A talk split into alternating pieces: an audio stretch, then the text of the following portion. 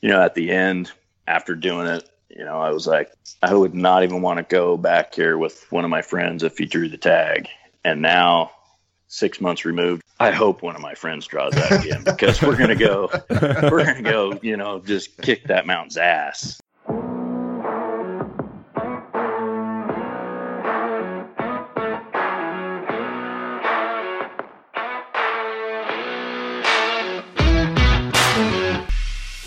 Welcome to the Hunt Backcountry podcast, presented by Exo Mountain Gear.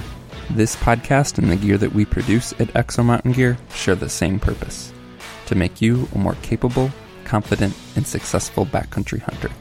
This show is all about providing you with valuable information from experienced hunters. To learn more about the podcast or about our backcountry hunting packs, visit exomountaingear.com.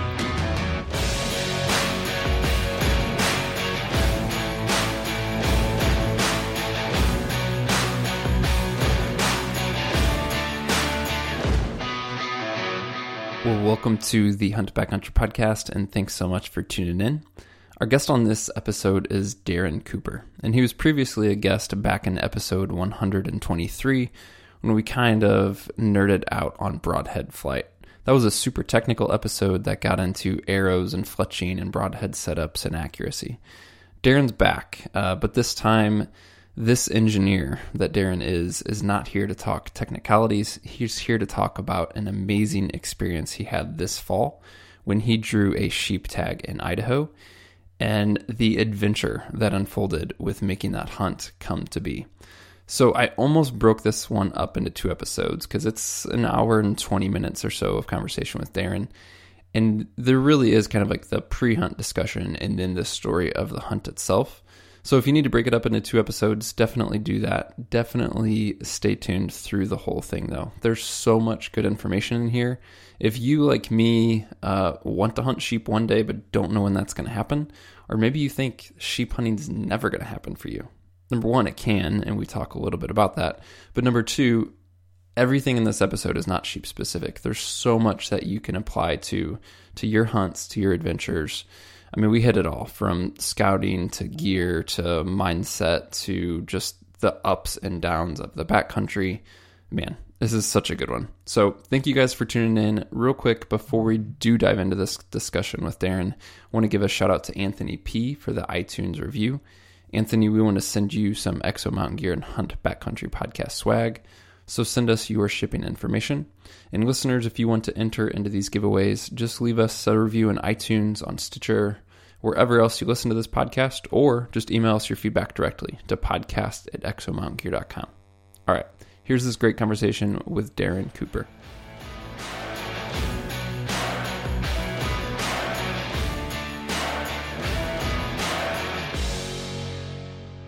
Darin, welcome back to the podcast. Thanks again for joining us. Thanks, Mark. Steve, good to be with you guys. Yeah, Yeah, great to appreciate, have you appreciate back. having you on, man. It's always uh, always a wealth of information for sure. Yeah. So the the first episode we had with you was back 123, and we talked a bunch about broadhead flight, and that's a not only was a good episode to have, but a good resource to go back to. So that if you guys listeners haven't checked that out, definitely go back and listen to that one. And we kind of got more of your background in that, Darin, but just kind of the quick one to two minute like who are you type thing, just in case people haven't heard that, and uh, just to give some context here. Okay. Um, let's see. Uh, a lot of people know me from uh, writing for for uh, Western Hunter magazine and uh, Eastman's bow hunting and Rokslide. Um, I've kind of been writing articles and whatnot for probably the last probably 15 years now, um, and that kind of started from uh, my former career as a as a archery engineer, designing products for Hoyt Archery, and then uh, also being a uh, professional shooter on uh, primarily the target archery side. I shot a little bit of 3D early in my career, but mostly just uh, you know target archery and, and field archery specifically was kind of my my favorite forte there. But um, so yeah, Cool, man. So we want to talk today about uh, an opportunity you had this past fall in 2018 to hunt uh, bighorn there in Idaho. Um, it's so much that so much to cover. It was an adventurous hunt for sure. And uh, but before we dive into that, I just want to hear more about the logistics in terms of you actually drawing that. Um, how long have you been putting in for that? Yeah, so I've been putting in for uh, bighorn sheep for a number of years. I mean, I'm not a spring chicken. I'm what 47 now, I guess. So I kind of saw the writing on the wall, you know, maybe 15 years ago that I needed to start drawing some of these backcountry, you know, difficult, you know, sheep hunts because I had a I had a knee surgery back in like 2008, and I'm like, man, this is taking a little little bit out of me. You know, for a while I felt pretty invincible, and then stuff like that happens, and you start realizing, uh, you know, the inevitable future. And, and it's like, man, I really want to kill a ram. So, uh, started applying, you know, off and on for the first couple years. You know, it's kind of tough to give it in Idaho, uh, for those listeners that don't know. If you apply for sheep, you're not eligible to apply for the draw hunts for deer, elk, and antelope. So you can pick sheep or goat or moose one of those species to put in for, or you can put in for deer, elk, and antelope. And so, you know, there's always a good good hunt that you want to put in for for deer, elk, or antelope, or a new hunt or something like that that that kind of pulls you pulls you, and your buddies are drawing these great tags. But um, I started about 15 years ago when I was actually a non-resident living in Utah working for Hoyt, and um, you know I missed a couple years here and there, but uh, I think I figured out that I'd put in for 12 years when I finally drew this past this past year. Hmm. And it's you're not collecting points in that time, like it's straight lottery. It's straight up draw odds in yeah. Idaho. There's no there's no points for for uh, for sheep, moose, and goat, which is really fortunate because uh, you know there's no state that gives enough tags to really make a bonus point system work right. for those species. And so um, I, am really thankful that Idaho has has stayed out of that game. Um, it really stacks the deck against uh, new hunters that are coming into the sport. It stacks the deck against kids that you know are eligible to hunt at 12 or whatever. You know, if there's the 20, the bonus point levels at 20 for you know say bighorn sheep or whatever, the only way they're drawing the tag is if everybody else dies, you know, mm-hmm. ahead of them. So. Yeah, I really think that uh, at some point all states need to um, eliminate bonus points on their trophy species just because there's not enough tags to go and clean those bonus point levels out to where that system works. Yeah, That's, that has to be just an inevitable truth, right? Like it's it, it going to happen at some right. point. They're going to wipe them out. Yeah, the creep is yeah. just crazy. But yeah, then it's like, what man. do you do with the guy who has, you know, 18 years worth of history there? Right, right. It's un- it's an unfortunate you know reality but eventually that dude's going to die so yeah. i mean that's right. that's the you know how rare these tags are you know i don't know how many idaho gives out but i would i would guess it's on the order of maybe 50 bighorn sheep tags in the state so and so i you know, my strategy for for drawing sheep tags because they are so hard to get is just to put in for the easiest units to draw typically mm-hmm. um, i'm i'm not looking for a trophy ram or I wasn't. Um, I was just looking for an opportunity to go hunt. And so I was putting in for, you know, Idaho has a couple of units that have reasonably good um, draw odds, especially for residents, because, um, and it's primarily because the units are so remote and, you know, vast wilderness and logistically difficult to hunt. Um, you know, most people should probably go with an outfitter. Unless they're you know extremely competent as a backcountry hunter and um, you know maybe have access to horses and or an extremely strong backpacker. So, um, but I was chasing those units and and just you know wanting the opportunity to to to go hunt. So yeah. So what kind of odds are we talking about for those you know the the better odds units that you've been applying for? What what are some of those examples of numbers? And obviously they change year to year, but to give right, us an idea, right?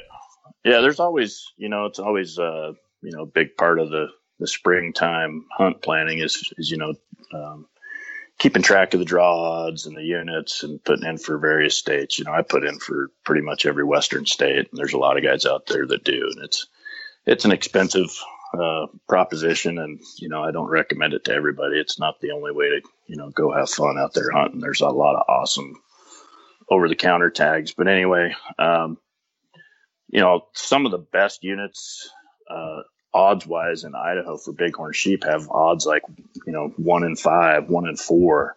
but they also have harvest success rates of you know 10 to 15 to 17 percent um, because they're just so difficult and the sheep are so hard to find and the country is so vast. There's no roads. You know, these are these are in the largest contiguous wilderness areas in the lower 48, the Frank Church and and uh, Frank Church Wilderness, and, uh, and, that connects to the you know the Selway Bitterroot Wilderness in places. So, I mean these these wilderness areas are just vast and huge and, and daunting. Um, it's not like the sheep are in one spot they can move and you know there could be several places where they're at or they just might not be there year to year so it makes them damn tough to hunt you mentioned you were doing this as a, a non-resident years ago and obviously we have non-residents listening to this. What are like what can they expect as a non-resident? Do you feel like it's worth you know pursuing these days compared to what it was 15 years ago type thing? I still think Idaho is your best chance to draw a sheep or goat or moose tag in the United States as a non-resident.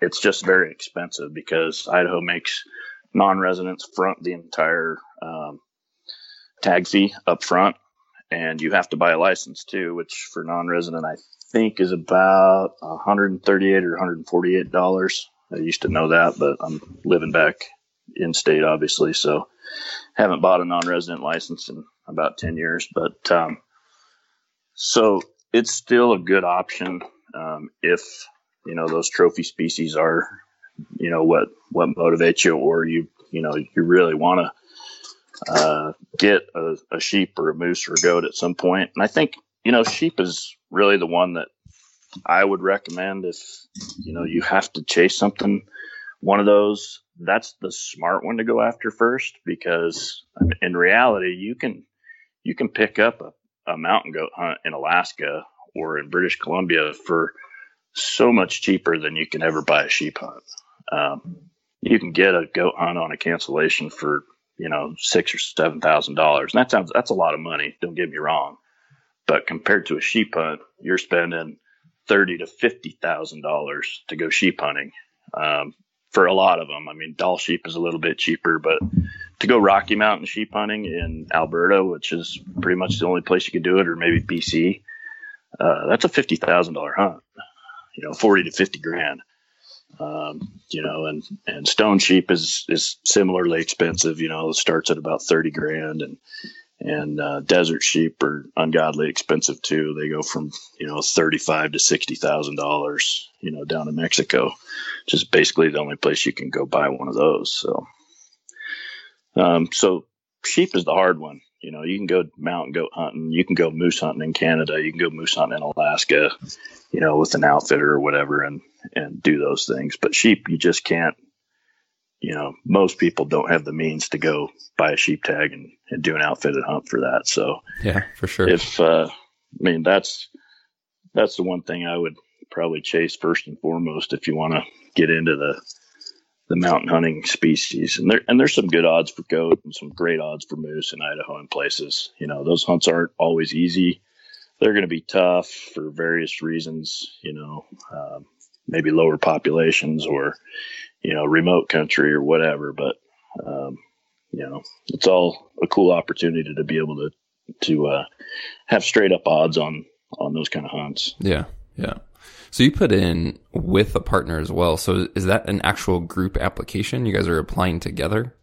It was, and I never do that. Um, so we put in for the uh, a section of the Frank Church Wilderness, which is Unit 27, and it's it's typically historically the the unit that has the best odds in Idaho because it's the most remote, has the worst success. It's you know yada yada. There's and there's they usually break it up into four sections, and the the area that we put in for uh, had been producing the best circumference and length measurements.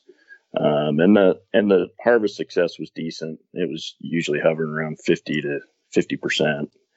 So it was a little better than the rest of Unit 27, or it had been tracking that way. And um, so the odds weren't quite as good, but and I knew about a giant ram that got killed in there the year before. And apparently I wasn't the only one because the odds were running about 9% is what uh, historically they'd been. And at the last minute, I don't know why. It was mainly probably just because I want I figured if I put my buddy in with me, we had to draw the, there was three tags available. We had to draw the first or the second. And so it really only not, if we drew the third tag, we would have got booted out because obviously we'd have had, you know, two permits to fill. Mm-hmm. That would have meant four and they would have booted us out and went to the next draw application. So it was only if we drew the last permit that it was going to really hurt our odds. And so I figured instead of 9%, we'd have more like a 6% chance of drawing, you know, if things held the way that they had been. Well, lo and behold, a bunch of people found out about the big ram that got killed, and the odds were way worse. But uh, we ended up drawing the tag.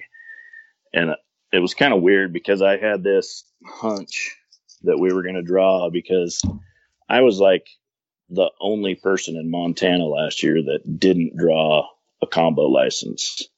And I found that out before the sheep and and goat and moose results came out in Idaho, and I'm like, well, that's that's God telling me that I'm drawing sheep tag this year, right? It has to be. Yeah. There's no other way that I could be that freaking unlucky. That's you know? great. So I just I just planted that seed because I was I was pissed because all my buddies drew for Montana uh, for our annual deer hunt that we do over there, and it's a it's a blast. I I love that hunt. We do it every year, and it's like I said, it's pretty much a guaranteed deal. But I put in for the uh, the full combo license over there in Montana because I wanted to get the bon- the elk bonus points, and uh, lo and behold, they changed their system last year, so um, I wouldn't have needed the combo license to do that. I could have got the deer combo, but yeah. long story short, I didn't draw, and I was really super bummed. And I think that was my way of coping with it. it was like, well, I guess I'm drawing my sheep tag, and I just decided right then and there that we were going to draw. And, and uh, I was on my way to uh, a long range rifle shoot down in Utah, a PRS shoot, and I saw an email from one of the I don't remember it was Hunting Fool or Epic or somebody shot an email out saying that the Idaho draw results were out. So I'm driving down the freeway and I'm like, yeah, it's not trafficy. I'll look it up. And, and, uh, lo and behold, it's like success. And dude, I about drove off the road, tried to double check it, reloaded it a couple times. And uh, Kurt was over in, uh, he was actually in Africa because it was summertime. That's when they do the hunting over in Africa. And he'd gone with a buddy of mine and they were over, um, over there. So it was probably, it was really pretty late at night. I think that time difference is about nine or nine or 10 hours in South Africa. But anyway, I called him up and they had just gone to bed and, and, uh, he, he called me right back. Uh, so you're kidding me, right? I mean, he couldn't believe it. I said no. So he got our other buddy back out of bed and they partied half the night away, I guess.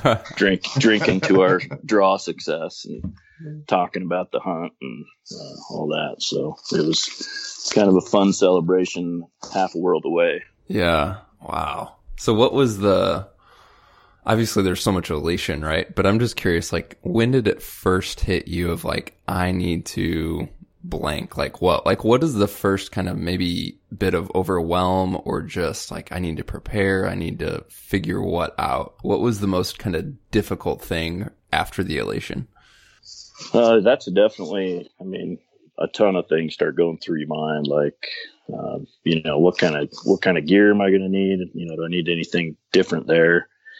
Um, you know, I, I knew right away I was going to have to be in phenomenal shape. Just the country is you know, unbelievably steep. It's super unforgiving. Um, and it's so vast that uh, you have to be 100% self-reliant and confident in your ability to, you know, get in there and out of there on your own without help because help is, you know, forever away. I mean, if you, you, you know, screw up or bonk or, you know, nobody's coming you know nobody's ever going to find you if if you can't take care of yourself and at least get to help or notify help so i mean i literally uh, i saw probably two people like the entire time we were hunting and that was just on the trails you know like packers and stuff that were Well, we saw a few more than that on the on the on the main trails because there was a packer that we ran into a couple of different times as he was ferrying materials down to uh, I think the Forest Service and Fish and Game were doing some co- cooperative work down on the Middle Fork of the Salmon, and he was ferrying stuff back and forth. And there was a couple people um, on that main trail, but actually up in um, you know off of that main trail, we we ran into one other guy, and he was an outfitter that was had a couple elk hunters, and that was like the only people we saw. So, had you been in that area of the Frank at all? Like, did you know what you were getting into from a terrain perspective? Uh, I had been you know, around that country. And then I spent time, I floated Hell's Canyon and I knew the Middle Fork was similar geographic, or I mean, uh, you know, geologically and whatnot.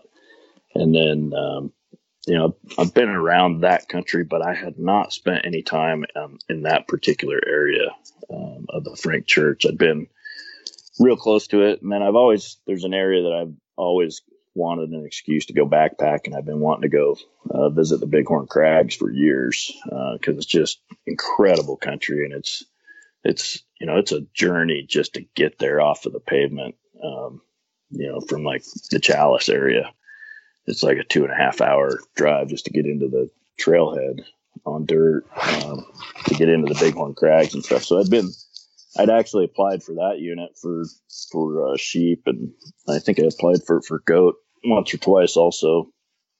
It's funny, I, I watch the odds, you know, so some years like, um, you know, the goat odds, it tends to fluctuate. And if you can get on the right side of that sine wave, you know, and predict which years the goat odds are going to be good and which years they're not, people tend to react to last year's information. So, mm-hmm. you know, if the odds are really good in the unit, a bunch of people will jump in there, and then that uh, that unit will be bad odds next year, and the one that was that was terrible odds last year will be better odds. So if you see a pattern like that that's gone, you know, been consistent for the last six or seven years, you can start to predict it and do the opposite mm-hmm. and uh, improve your odds sometimes by doing that. But so that's kind of one strategy I was using. Um, yeah, that's a good tip. But, uh, but yeah, that I, that country had always just intrigued me, and and uh, so I was looking forward to the challenge. Yeah, so in some areas of the Frank, you know, guys will fly in. Um, guys will sometimes maybe fly in and then take a boat down to other areas. It Was everything yep. you were doing just packing, uh, pack packing and hiking in all foot travel? It was. We we actually planned on floating. Um, my my hunting partner is a very experienced whitewater rafter, and uh, we floated Hell's Canyon together, and he's done quite a bit of stuff, but he hadn't done the Middle Fork. One of his best friends, uh, rafting buddies, has floated the Middle Fork a bunch, and actually helped several guys on the uh, 27-1 sheep hunt. And um, so he was kind of the one, one of the guys that was one of our big allies and resources um, as we'd put in over the years, and we'd been putting in for that easiest to draw unit. And uh, it was just this year that that I decided to switch switch it up and try it. And we you know we'd put in for that unit six or seven times, and it's supposed to be one in four, one in five odds, and just never drawn. Just been unlucky, and we hadn't put in together. We were just putting in individually. It's like how unlucky are we? But um, then finally we used up all our luck last year when I put in for the the better piece of that unit. This section of unit 27 that we hunted has a little bit better road access to get to some of the trails. So it's probably one of the reasons it has a little worse draw odds than the other sections of Unit 27. And uh, had it not been for the, you know, the the trophy quality being slightly better, also, um, I wouldn't have put in for it. But but I had a hunch, and for whatever reason, we went with it. And um, we planned on doing some floating originally because of my buddy's capability to uh, to raft. He's he's an experienced whitewater rafter. But uh, in interviewing former hunters that had hunted the unit and uh, an outfitter or two and some backcountry pilots, as well as um, every river after I could get a hold of, it didn't sound like there was really uh, very good number of rams down on the river. So we didn't end up doing that. And then in this section of Unit 27, there really aren't any um, backcountry airstrips up high, which uh, is kind of a unique thing for guys that are listening in Idaho's wilderness areas. Is uh, like the Frank Church was dedicated in 1984, and there were several backcountry airstrips uh, within that wilderness boundary that are still active today. They were grandfathered in, and so that's one of the ways that hunters to this day still are able to access some of these deep, remote, you know, wilderness sections that would be a, you know, 10 or 12 day horseback ride to get to, um, literally, uh, riding, you know, that far, but you can fly into these areas. But there's strips down all along the river that we probably would have used had we, had we done the, the uh, whitewater rafting option, but we didn't end up using either. So, so all that would essentially just put you too low to start with. Yeah, and climbing out of that hole, I mean the the river level there is uh, probably forty, I don't know, probably around four thousand feet. So it's pretty low, and then you know we're hunting clear up to ten thousand feet. So when you got six thousand feet to come out of the river, you know to get up to the high stuff, it's brutal, and some of it is so steep. Um, it's 3,500 feet in the first, you know, less than a mile right off the river. Jeez. I mean, it is, you know, ungodly steep. I mean, you can fly through the middle fork on Google Earth or whatever, and it'll give you some idea what it looks like, but it, it's, it's difficult to, uh, gain perspective of what it's, you know, how brutal it really is yeah. until you're there. so what, what are the season dates for this tag? Um, they ran, I believe, September 1st through October 13th were the dates thereabouts. It might have been August 30th through the 13th or something like that. But yeah, but thereabouts. I know it ended on, yeah, pretty sure it ended on the 13th okay. last year. So, when was the first time you made a scouting trip into this country?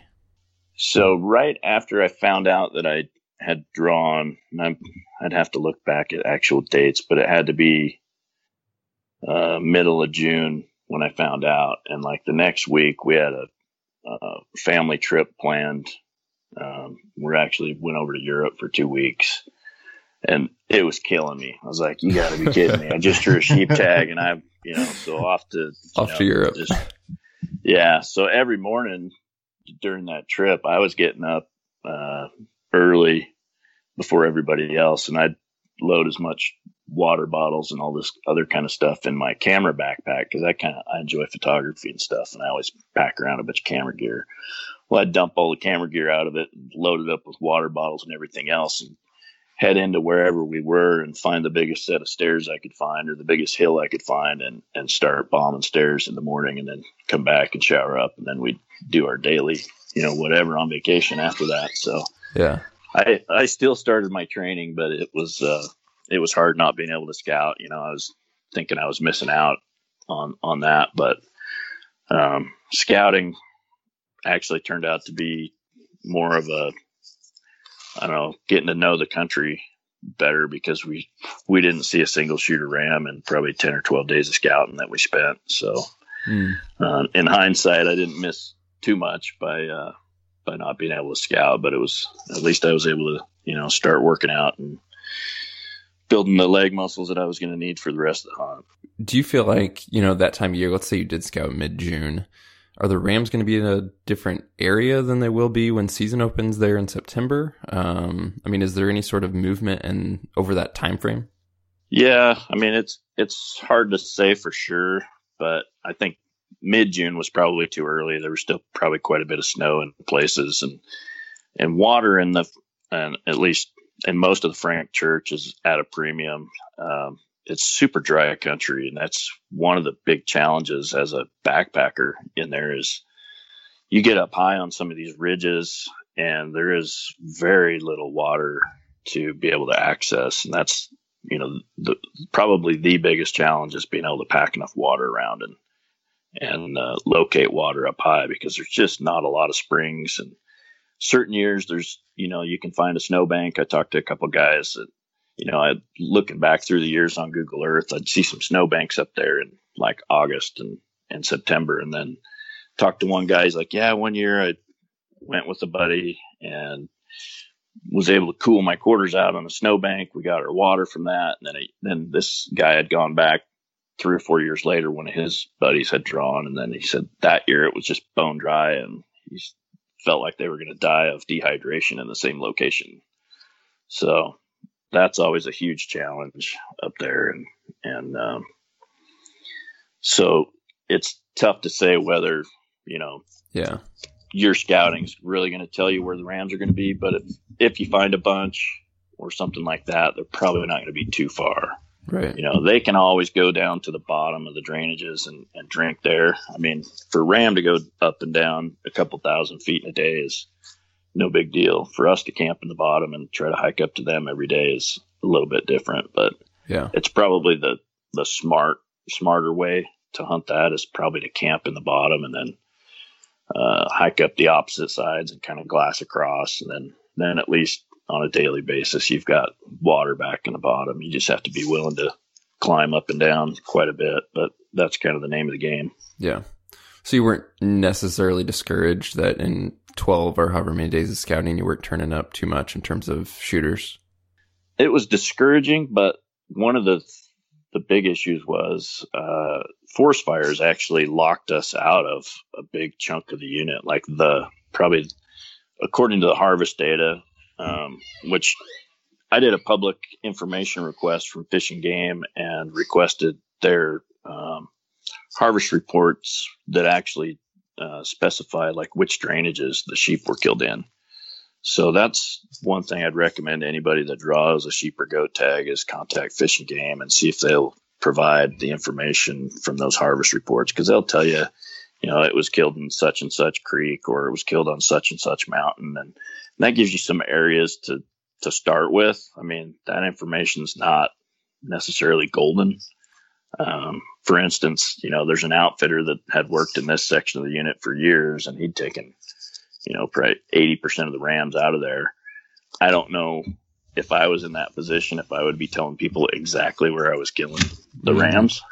you know, mm-hmm. that's his livelihood. Self reported data. Yeah. Right. Right. But in general, it's going to show you some trends. And, um, and then from talking to people that had previously hunted it, you know, I got a list of people from Hunting Fool. And then when people found out I drew on Facebook, I had people contact me and said, Hey, you know, I drew this yada yada. So we had we had some information to go off of, which was which was helpful. The problem was we couldn't scout any of it because the roads were closed um, by Forest Service until we actually drove way around um, a, a much longer route to get in there for opening day, and that was the day that they opened the road. for Service. So we we took a long circuitous route because the signage wasn't really updated yet, but the road yeah. was open and we managed to get in there.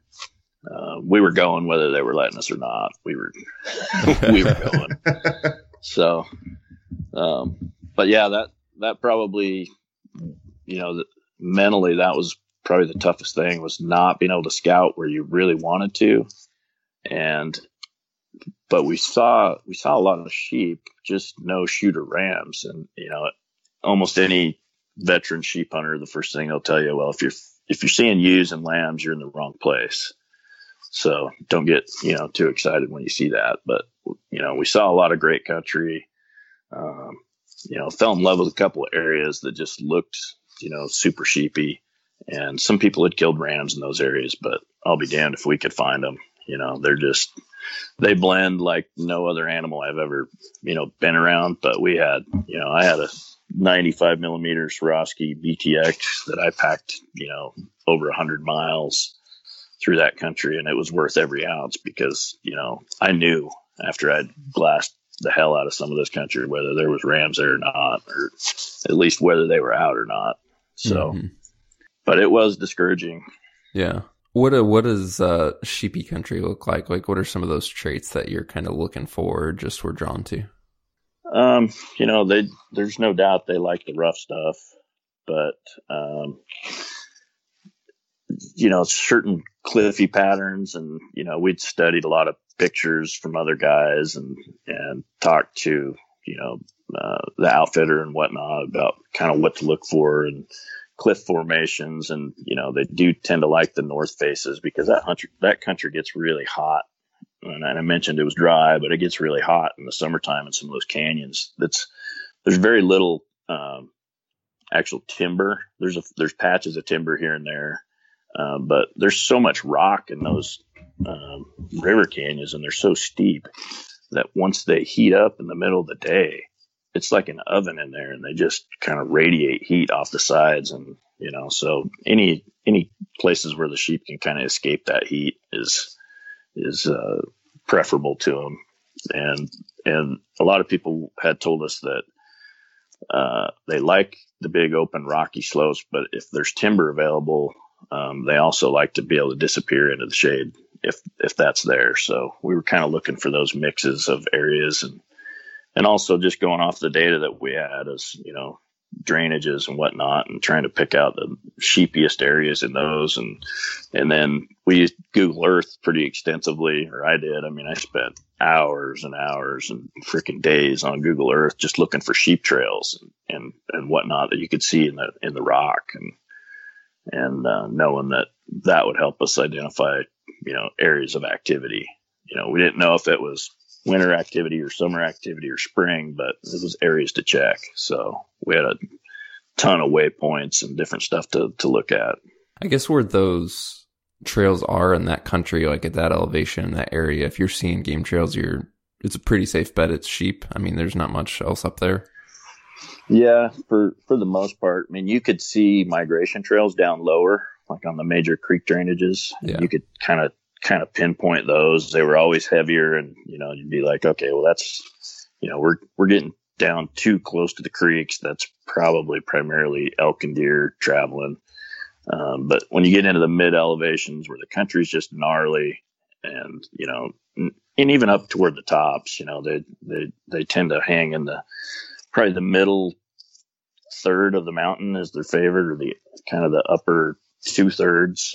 But um, so that's that's more typical sheep country. And when you get into stuff that's just too wicked for deer and elk, you pretty much know that that's either sheep or, or mountain goats. And there was actually a, a fair number of goats in that area too. And some of the trails that you know we had seen were probably more mountain goat. We kind of figured out that the difference, even though they do, you know, they definitely cross over and use a lot of the same habitat. The there's a little bit of difference in what they like. The sheep kind of preferred a little more open and and the the goats kind of preferred more like chutes and and more cliffy stuff.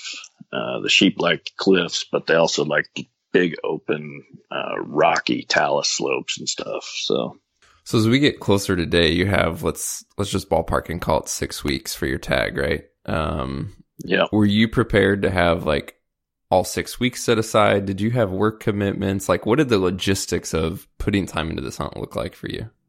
Yeah, I had, I mean, I had a lot of work commitments. Um, I worked for a, an electrical contractor in Boise and we're super busy. I had projects going and, and I knew that, uh, I wasn't going to be able to string together, you know, like the entire hunt by any means, but I knew I'd be able to string together a week here, maybe be back a week, take another week, or uh, at least get a couple of good extended hunts in there. I thought at the most I would probably be able to take 20 out of the 20 days out of uh, probably that six week period.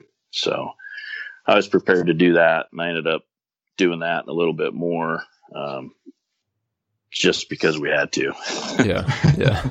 We'll talk wow. about that. Yeah, yeah. so between scouting and the hunt itself, you had what was it, like thirty five days or something in that country. Yes, it's thirty three to thirty five days was kind of what we put back together uh, yeah. after we were kind of tallying it up. So, right. and probably about uh, we figured ten of that was scouting, and most of that was you know two to. I think we did one trip that was four days, and then we had uh, two three day trips in there also. So mm-hmm. three day weekends that we made out of it. So, so with that much time uh, in the field and then in that type of country, I mean, you mentioned before when I kind of asked about what what are some of the first things going through your mind and you're questioning gear and things like that. What are some things that you did do different for this hunt, um, or that you found didn't work well, or that found uh, that worked exceptionally well? So this is, could be anything from footwear to clothes to optics to food, any of that, like just all those logistics gear, that type yeah. of stuff.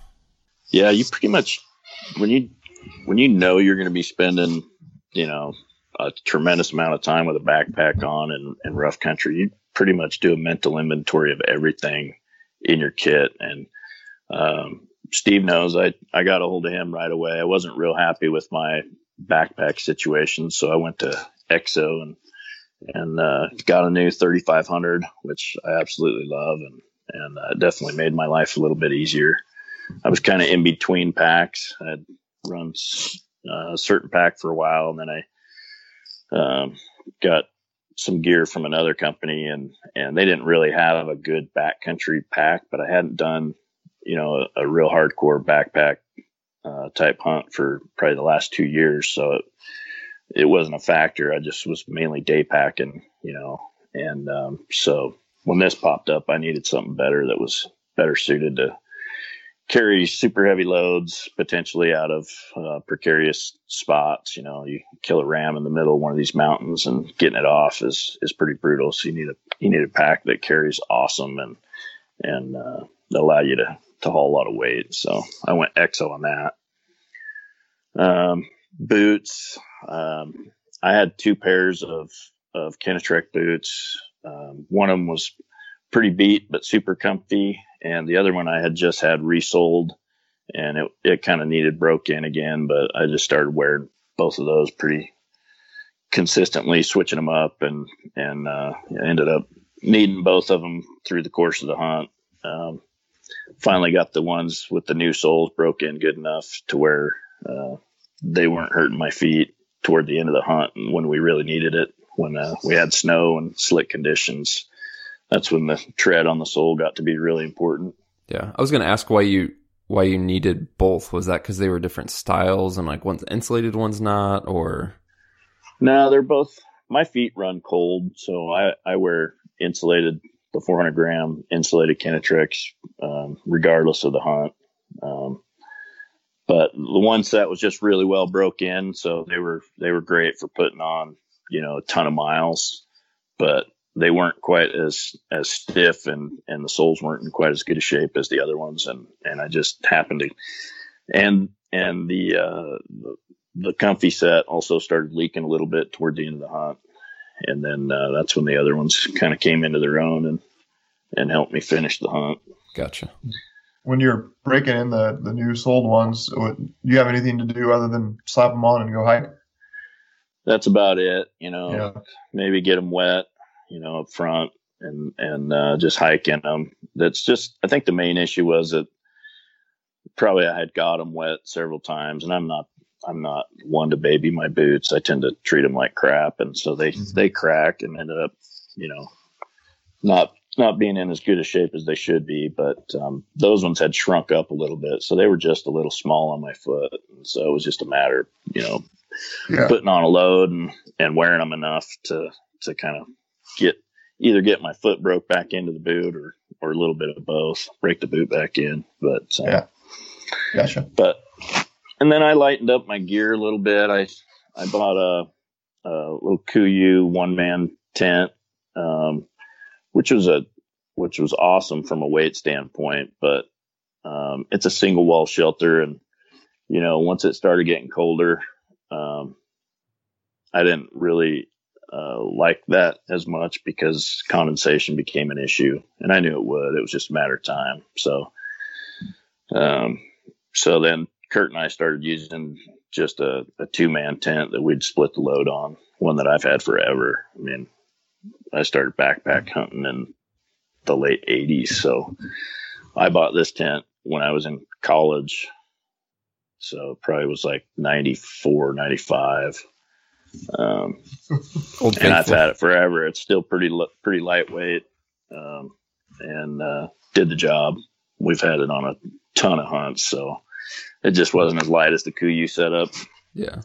And then optics, man, I, I, you know, I actually gave my uh, Swarovski spotting scope to a friend of mine up in Alaska that had done a lot of favors for me and whatnot. And he was starting an outfitting business. And, and so I gave him my uh, 80 millimeter Swarovski several years ago. He took his, he, you know, that was the least I could do for him. And um, so I'd been basically just borrowing my buddy Kurt's for a while, and um, uh, we both had 15s and kind of trade back and forth on the spotting scope.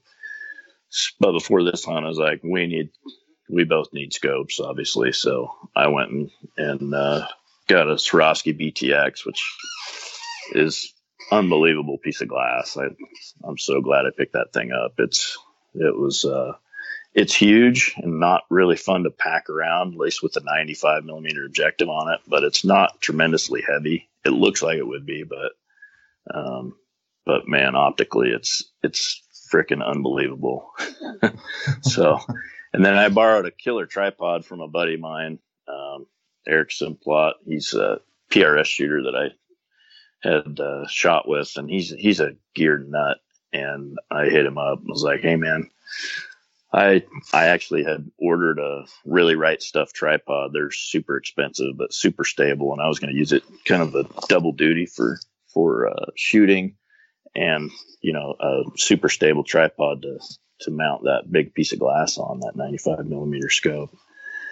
And uh, but I couldn't get one because really right stuff was moving their offices from California to Utah, and they weren't shipping anything, and so I borrowed his it's like a thirteen hundred dollar tripod with the head on it and stuff that would you know I could clamp a rifle in. And uh, but he was gracious enough to let me borrow that and scratch it up and fill it full of sand and put it to work. I, yeah, yeah. No, it, it uh, I felt bad. I I got him a gift certificate for a local shooting store when I was done, but I probably still owe him a owe him more because I put some miles on that beast. But yeah. So those are the kind of the main things that that I was concerned about. Everything else, I, you know, I guess I was good to go. What did you do with food? Uh, what did you find that worked well? I'm just, you know, when you do a trip that long, two things. One is you, you can just get tired of stuff easily and not want to eat. And yeah. then two is you realize how important food is to like recovery wise to like have the energy to keep going, especially in that type of country for that long.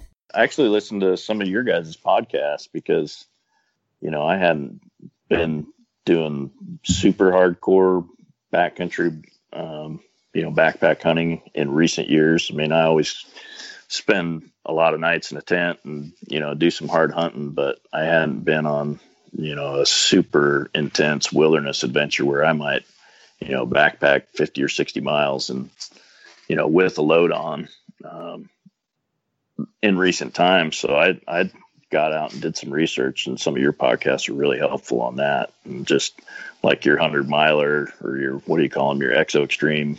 Yeah. The death hike. Uh, death, hike yeah. death hike. That's it. Yeah. You know, so I listened to some of that information and, and, um, you know, kind of how you guys had modified some of your eating and, you know, going on the, the two hour cycles and whatnot, and uh, really adapted some of those principles to what we were doing.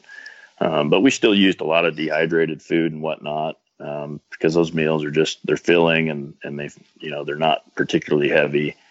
Um, we were trying to camp by water when we could, so we didn't necessarily have to pack water for them all the time. There were certain times when we were backpacked up high that you know that was a bit of a liability, and we changed up our food um, situation a little bit. But um, you know, I just I tried to mix it up because, like you said, you do get really tired of stuff. So you know, there's certain uh, mountain house meals that I, I really never want to see again in my life. Uh,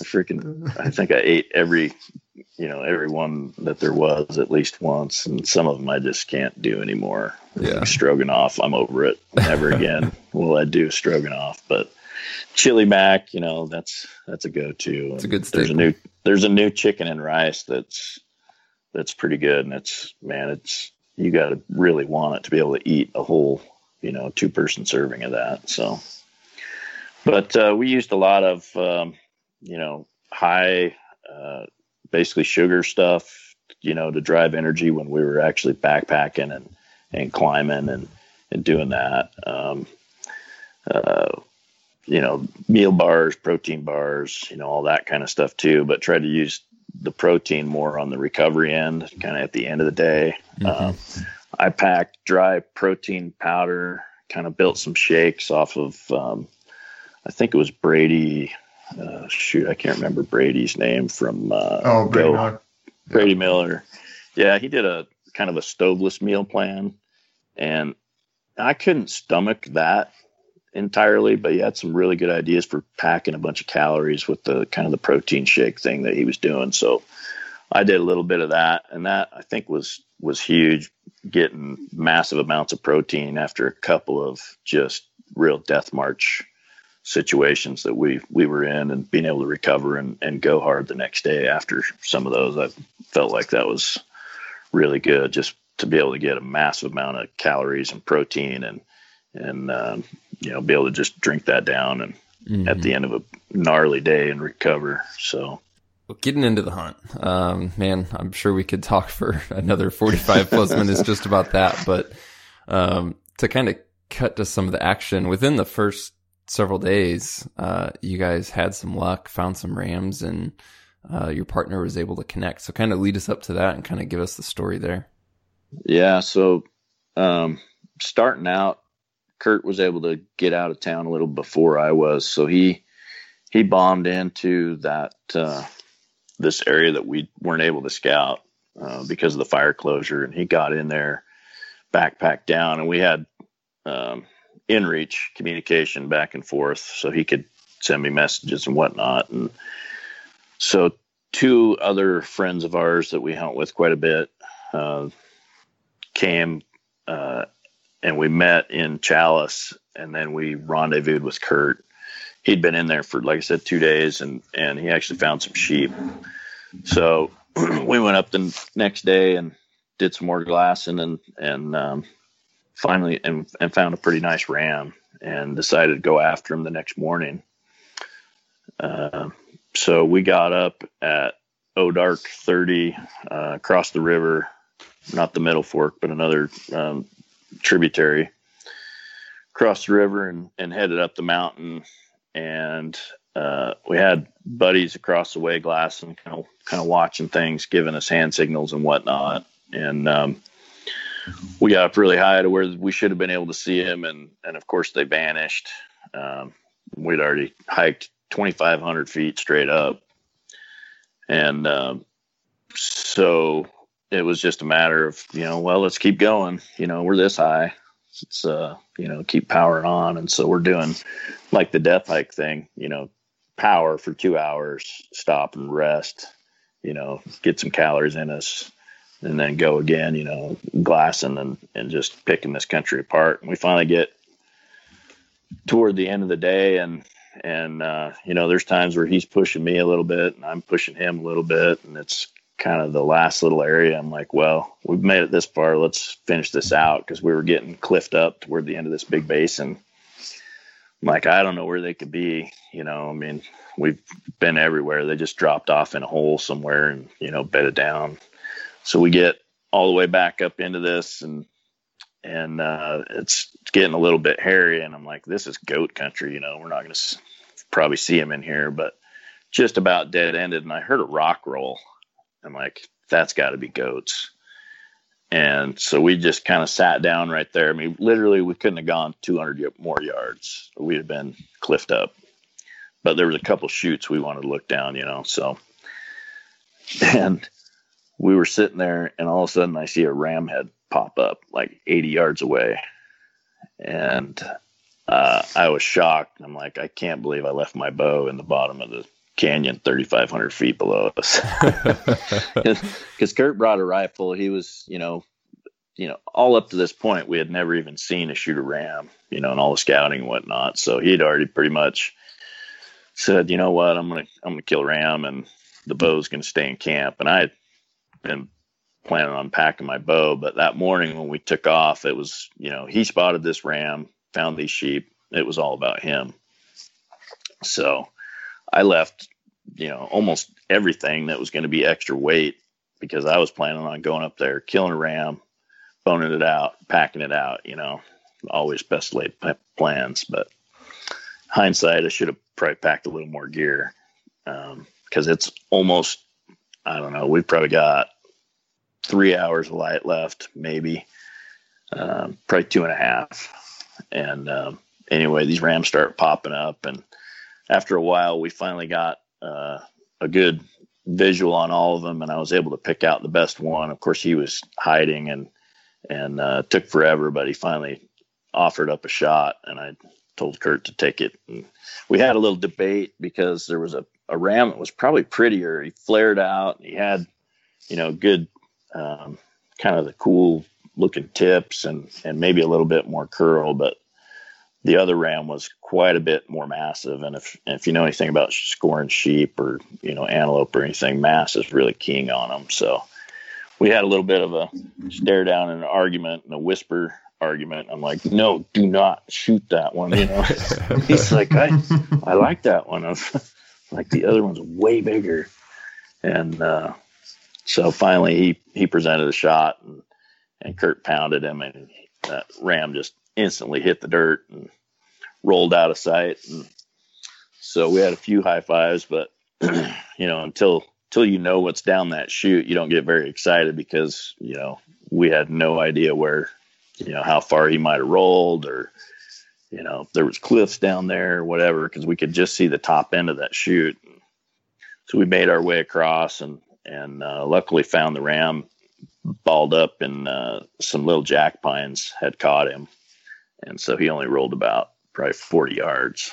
And um, pretty excited. Um, I, incredibly emotional actually because you know we'd already just put a ton of effort into this thing and and been dreaming about it for all these years and just you know watching watching him put his hands on that sheep it was i don't know it's just crazy. Until you've done it i guess you can't yeah the phrase a dream come true is a cliche until you experience something like that you know yeah yeah yeah it was it was something else and and just being able to you know those high fives and hugs were, you know, a level, you know, we've killed, I don't know how much stuff together, but just nothing ever felt like that before. So it was, it was pretty cool. So we got pictures taken and, and, um, you know, started going to work on this thing. And, you know, before you know it, it's, it's getting dark on us and it's pretty obvious we're not coming off of this brutally steep, just treacherous mountain. Um, at any time without uh, you know putting ourselves in danger. So we've got uh, got to go find a flat spot and lay down on the mountain. So spent the night. What what gear did you have with you? You said you were light. So how how did it go spending the night on the mountain? We're super light. Um, I had basically a backpack, um, enough food for one day, um, a jacket, um, yeah, that was about it. Some game bags, you know, knife, that kind of stuff. So the uh, thought of spending the night wasn't real uh, a decision that was lightly taken. Yeah. Um, but we knew that trying to go out was going to be just foolish. Um, there was a couple times on the way up where we were just looking at this slope, going, "Can you even believe that we're standing on this?" I mean, if like if we slip and fall, I don't know when we're stopping, um, you know, or what kind of shape we'd be in when we did. But it's just you know, unbelievable country. So going out in the dark, just you know, yeah. especially with a load on, would have been completely foolish. So we found a reasonably flat spot. Um, and we're pretty wiped just from you know the exertion of climbing up you know over 3,500 vertical feet. Um, so we were we were pretty wiped from the whole situation. Um, didn't get much sleep through the night. Luckily, it was fairly warm. Um, so uh, I guess you know that that helped, but um, very little sleep and probably not enough food or water really to to end up where we did. But we climbed probably twice as high as where we originally had seen those rams, and you know that was just uh, hindsight, I definitely would have packed quite a bit more water, quite a bit more food. I probably should have thrown in a sleeping bag for the extra, you know, three pounds that it would have been. Mm-hmm. and we probably both would have been super comfortable had I had we done that. But you know, best laid plans. You're thinking everything's going to work out mm-hmm. and go exactly as expected, and, and it just doesn't. So anyway, we got we got the meat packed over and and uh, managed to sleep through you know part of the night. Uh, when the sun started coming up, we headed over to little patch of sun that was coming through early. It was about 100 and 120 yards away, and so we're sitting there in the sun, just kind of getting rid of the chill. And and uh, I heard something over by the meat. We headed back over probably 10 minutes later, and uh, a bear had been there and torn the quarters down and started chewing on one of them. And uh-huh. obviously he he ran off when when we came over there, luckily. But um, yeah, it was interesting to think about how close he'd been, you know, sitting to us all night because we'd only walked away for you know 45 minutes or something like that, and he was already on the meat. wow. But there's a lot of predators in there and a lot of bears. So that's just you know something we're used to seeing. Yeah. We saw we saw more black bears in the in our time scouting than we saw rams. Hmm. So there's there's a ton of bears, but very little other game. So you, uh, you run into a lot of snakes up there? Surprisingly, no. I mean, we ran across a few like garter snakes and stuff on the oh. on the trail, but um, surprisingly, we didn't run into any rattlers. Like I was expecting it, and I was really concerned about it because I always I've got my uh, little tracking dog that always goes with us. Oh, so I was yeah. pretty concerned about rattlesnakes and whatnot. But um, luck we lucked out there. Hmm. But uh, so anyway, we got you know geared up and and uh, headed out that net, that next morning as early as we could. I think we had a little bit of meat to finish boning out because we packed. Um, and Kurt had to run back and grab the the cape and the head back at the carcass, but it was only a quarter mile away or whatever. So we got up and going, probably headed down the mountain at about eight o'clock, and we're making pretty good time.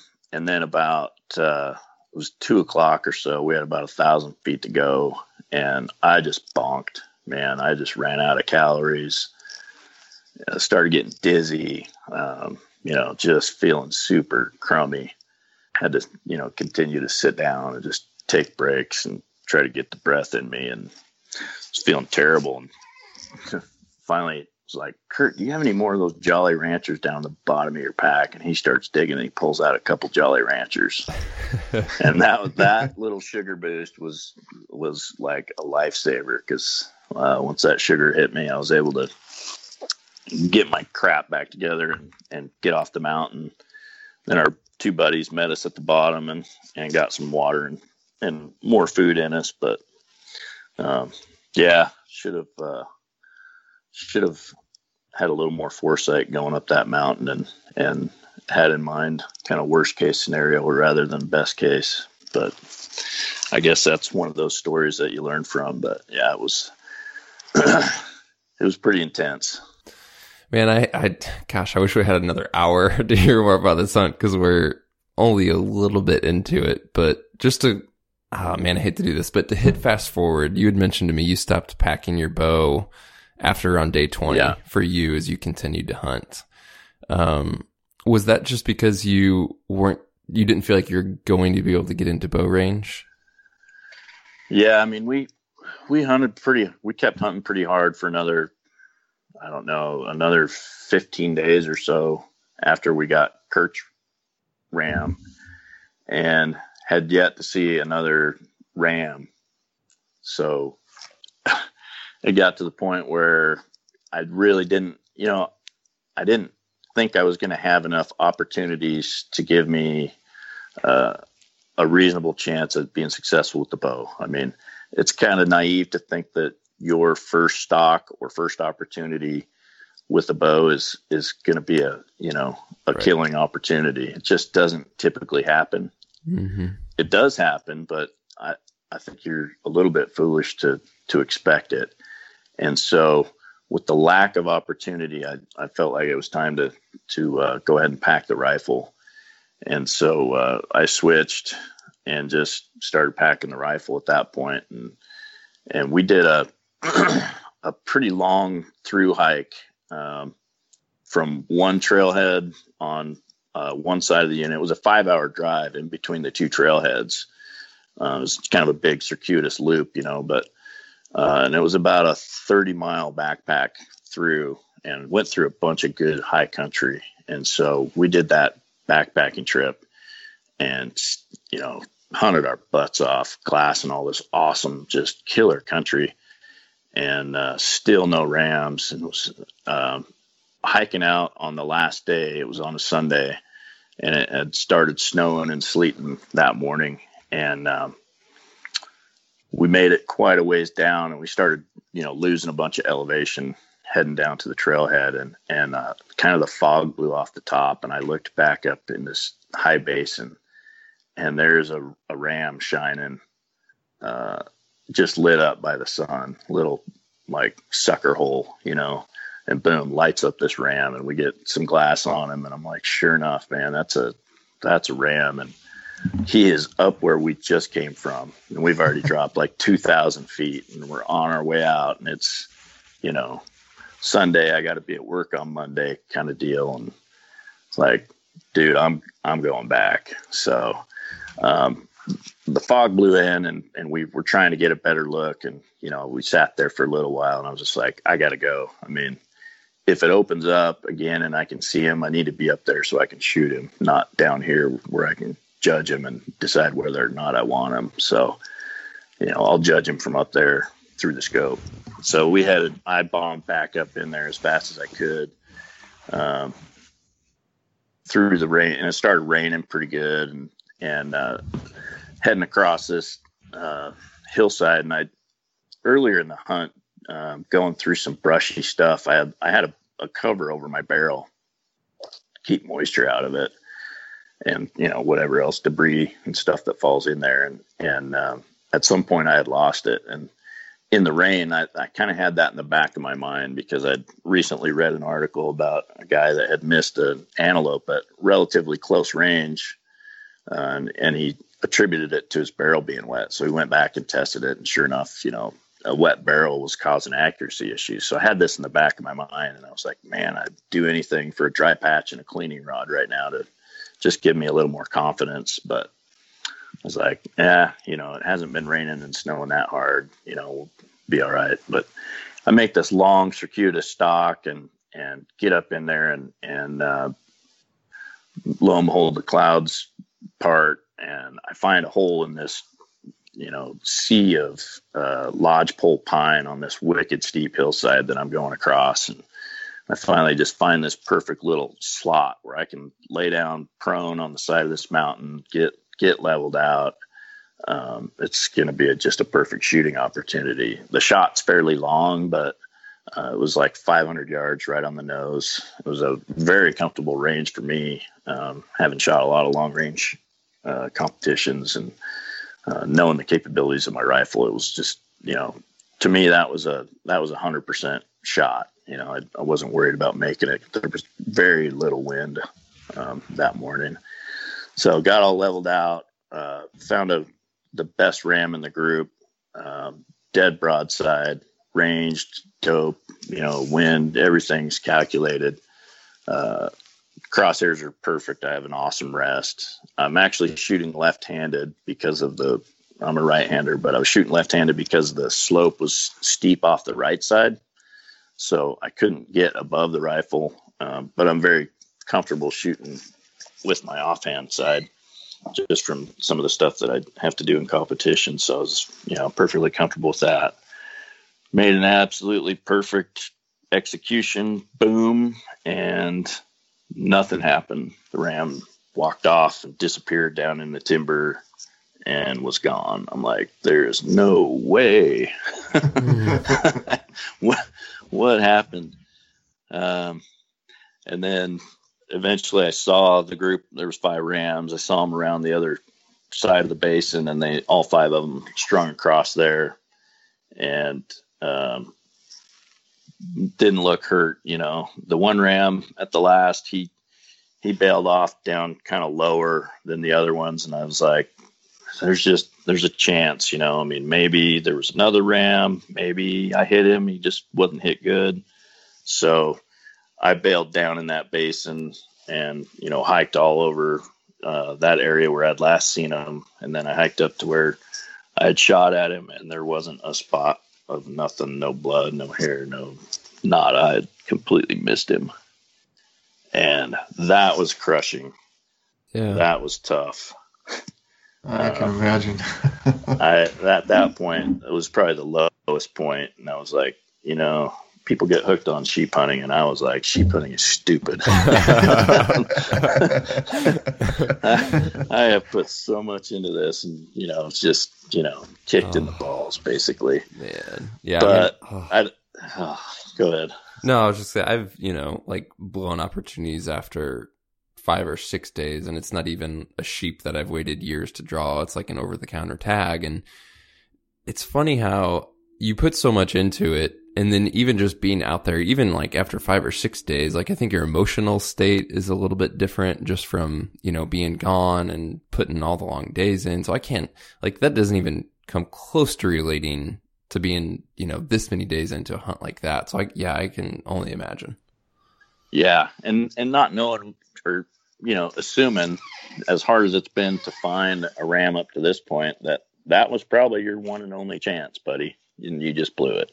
Mm-hmm. So I had the weight of that on me, and then obviously um, I'm still a long ways from from being home, and uh, ended up having to spend an extra night. I mean, we had uh, we got into Challis that night at about midnight or whatever. So there was, and still had to go get my razor at the other end of the trail system. So had a long time to think about it on the way home, and and you know my only solace was you know hey i, I did everything right. It was just a failure in the weapon. You know i, I made a shot i made the stalk I, you know i did everything right. It, you know there's just sometimes when things don't go your way and you can't beat yourself up about it. You just got to motivate from those items you know i should have figured out a way tied something over that barrel you know I'll never make that mistake again. Um, but that, so so I learned something. Slapping a piece of electrical tape over that a good solution? It's a perfect solution. Perfect just solution. bring just bring extra, you know, in case it yeah. peels off or whatever. Um, bring extra, and that's what I used on the next go round. You know, I had a little sleeve, kind of a rubber uh, balloon over it before, and when that went away. I didn't have anything to replace it with, but I had electrical tape with me the rest of the hunt. so, and I tested that at the range.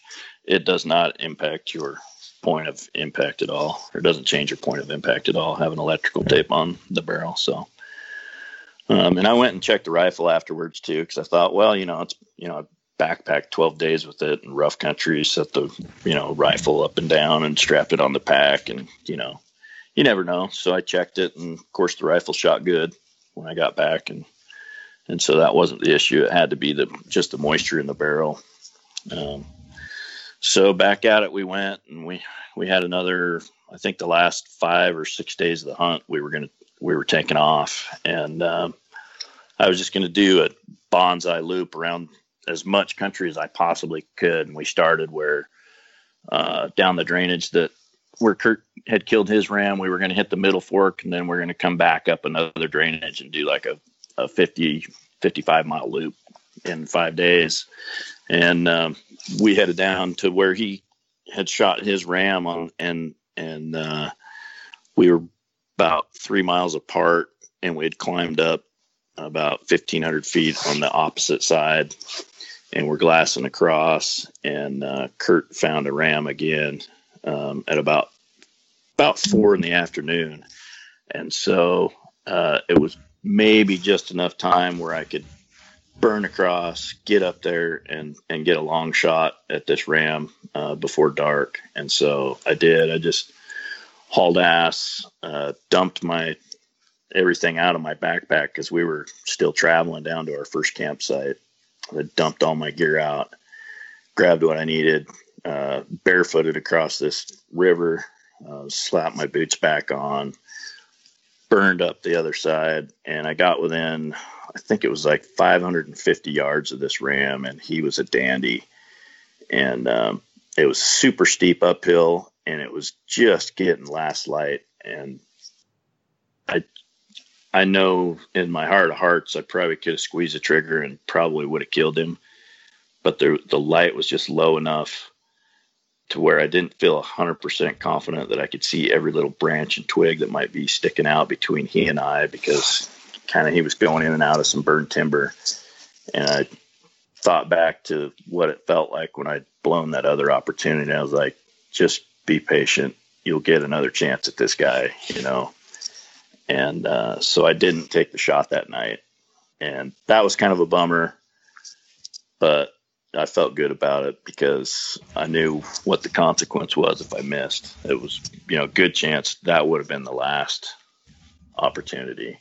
Yeah. So man, I, what a I call! Like it would be so easy to go. This is the last opportunity. I had like it'd be easy to think that way and then yeah. push it, you know, and not make a wise decision.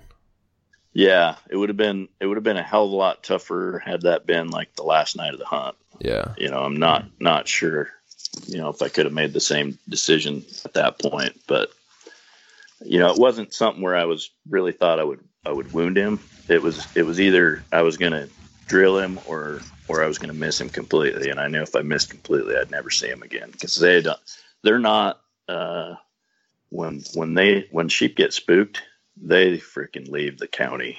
I mean, they're not. You're not going to find them in the next drainage the next day, man. It's you know, you might see them in two weeks when they get back to that spot. But oh wow! So they boogie. Um, so I, you know, hiked off the mountain in the dark again, uh, down some of the same stuff where Kurt and I had packed his sheep. You know, it's just you know, wicked nasty country. But got back to camp, um, made a plan because I I hadn't spooked him or anything. So it was just you know, hey, well, I'm gonna head up there in the morning. Um, be looking over that basin from a good spot when the when it starts cracking light and you know put him down so that was what i did the next morning made the almost exact same loop headed up headed up in there and uh, lo and behold sun starts cresting and there's no sheep in the basin i'm like you gotta be kidding me you know they don't typically move that much at night right i mean who could walk around in the dark in this country and uh, Kurt was across the canyon, and I'm glassing back to him, trying to get some information, and he's just giving me the, you know, the arms up. I don't know, you know, no sheep. You know, he can't see them anywhere, so uh, it's almost like a replay of his hunt. And I'm like, well, there's one way to go, and it's up. You know, I can't see everything around me, but so I start climbing, and a ewe and a lamb pop over into the basin and pin me down for like three or four hours, and I'm just dead. I can't I can't leave because um, I'm kind of right in the gut of this basin, and they're up kind of in the head of it, and I have no cover per se, so I just have to kind of hang out, which wasn't a bad tactic because I thought at any time potentially that ram could those rams could come back over and, and I might get a shot, but uh, it was kind of a helpless feeling because I can feel the time ticking by. It's the second to last day of the hunt at this point, and and you know, time's ticking, time's ticking. Um, but finally, the ewe and the lamb fed out and over the top, and and so I was able to keep going and just started popping up over and, glass and country again, and and um, it got to be damn near evening again, and I I, I crested a top of um, this point where I could see across a big saddle and then another face. And I finally picked up the Rams. And uh, that was a good feeling. Um, knowing that, you know, I am going to get another chance. I've got, you know, two hours until dark and I'm already in range. I just need to be patient, wait for a good shot, and make sure this, this one counts.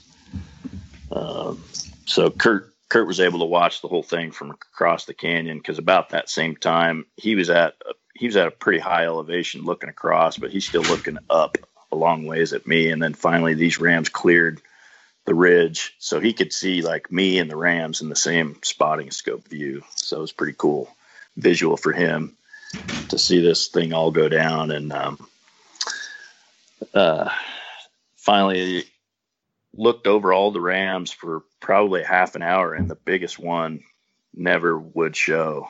And you know, it's starting to get later and later, and and uh, finally, I decided that that the second biggest one was was good enough. I wasn't going to risk, um, you know, another another day or waiting another day. And the wind was getting a little bit twitchy, uh, starting to blow their way a little bit. And I didn't know, you know, that other ram could have been 100 yards below me down just where I couldn't see. So I made the decision to go ahead and take the, the best one. He was 316 yards and um, kind of the same scenario as the last one. I got a dead perfect rest, put the crosshairs where they needed to be, and and uh, he he folded up at the shot and, and slid down the mountain, and uh, yeah, the emotions poured out again in a big way. Um, but it was it was pretty tremendous after the highs and the lows and the and the effort to uh, be able to stand over that that sheep and put my hands on him was was pretty incredible. So how uh, how far out are you from from a rig at this point? From a rig, what are you talking about? Oh, so how far do you got to pack them out? Oh, geez. Um, so it was. I'm probably about 2,800 feet above the creek, and I've got uh, about an hour and a half of daylight. So I pretty much knew right then it was going to be. Um, I was just going to gut him, uh, get him opened up and cooled out, and then uh, we'd go up together in the morning and, and go get him. So, um, so yeah, I had to go back to camp that night and then make that long climb up there again, and then hike off with them in the morning. But then our our camp was about seven miles from the rig. Okay. So we had a seven mile backpack uphill. Um, after we got him down to the bottom, we had to, you know, hike seven miles uphill back with with that ram. So, but it wasn't. It was fairly uneventful, other than uh, it snowed a little bit that night, and of course, uh, made things pretty treacherous. But uh, somehow or other, we uh, we got down safe. I I did put some some uh, serious abuse on my uh, exo hunting what do you call them? Walking sticks. Oh, carbon nice. fiber sticks. That's kicks. Yeah. yeah, those things saved my butt, dude. They were awesome. They took some Good. hellacious abuse, and toward the end, I finally did. Uh, I lost the the carbide tip off one. Oh. And okay. it and it uh, yeah, pretty much chewed through the plastic just because there's so much rock and and whatnot. Right. But right. but dude, those those poles saved my life so many times. I mean, there were so many times where I thought, I can't believe I didn't just break those. Right. For that thing, that thing, man, how did that not break just now? So, uh, thank awesome. God for those uh, yeah. hiking sticks. They were really awesome and, and saved my bacon a bunch. So I'm just curious, having, you know, being months removed from this and even telling this story again, how do you look back at this hunt now? Like, in terms of memories and meaning and all that. And that might be hard to put into words, but does anything come to mind? Man, it's it's always tough. Uh, my opinion of the hunt changed multiple times as like through the season. You know, I was super looking forward to it. Um, there was times during the hunt where I just absolutely hated it. it's like this was dumb. You know, I gotta hate this country. You know, but when you're getting your ass kicked you know, it's easy to get down. And then, you know, at the end, after doing it, you know, I was like, man, I would, I would not even want to go back here with one of my friends if he drew the tag. And, and now six months removed or whatever, um, I hope one of my friends draws that again because we're gonna go, we're gonna go, you know, just kick that mountain's ass. Um, you know that's i think that's how our memory works you know those yeah. those times that really test us we may despise it at some level while we're doing it or just you know hate the grind but when you look back at the accomplishment um, you know there's this this warm fuzzy glow around those memories that makes you want to do it again and you know the the just the reward um, the accomplishment and all that changes your perspective after time so Awesome, man. Yeah, so true. Difficult times, but then yeah, there's just there's just something about pushing yourself in that way for sure. Yeah, it's not a hunt that I would really recommend to to uh, most people. You know, you really gotta want uh, to be challenged uh, in a in a big way to. I think in order to be successful on that hunt, if you know that you're going to probably get your ass kicked every which way but Sunday, and it's going to come down. I, for some reason, I I always had pictured it coming down to the bloody end. I knew I was going to, you know, it was going to take forever, and and I was going to be tested, and that's pretty much what I got. And if that's what you're, you know, if you're okay with that kind of battle, and and you have the time and and um, whatnot to put into it, then you know, have at it. But uh, or you know, and if you want a badass backcountry hunt and you've got eleven thousand bucks, you can go hire an outfitter to take you in there too. So, hmm. I mean, there's a couple different ways to look at it, and I, I mean, after you scout it for uh, 10, 12 days and and haven't seen a ram, that starts sounding like a pretty good option. That starts right, sounding yeah. pretty cheap. Money know? well spent. Yeah. Well, there you have it, guys. I hope that you uh, tuned in and stayed in for that whole episode. Man, a long one, but so much good information in there. Uh, and just super inspiring stuff to go do difficult things and make your uh, dream adventures happen. So be sure to uh, tune in next week. We'll have more to come. Hit that subscribe button if you haven't yet already. And if you have any questions, comments, anything like that, shoot us an email to podcast at exomountaingear.com.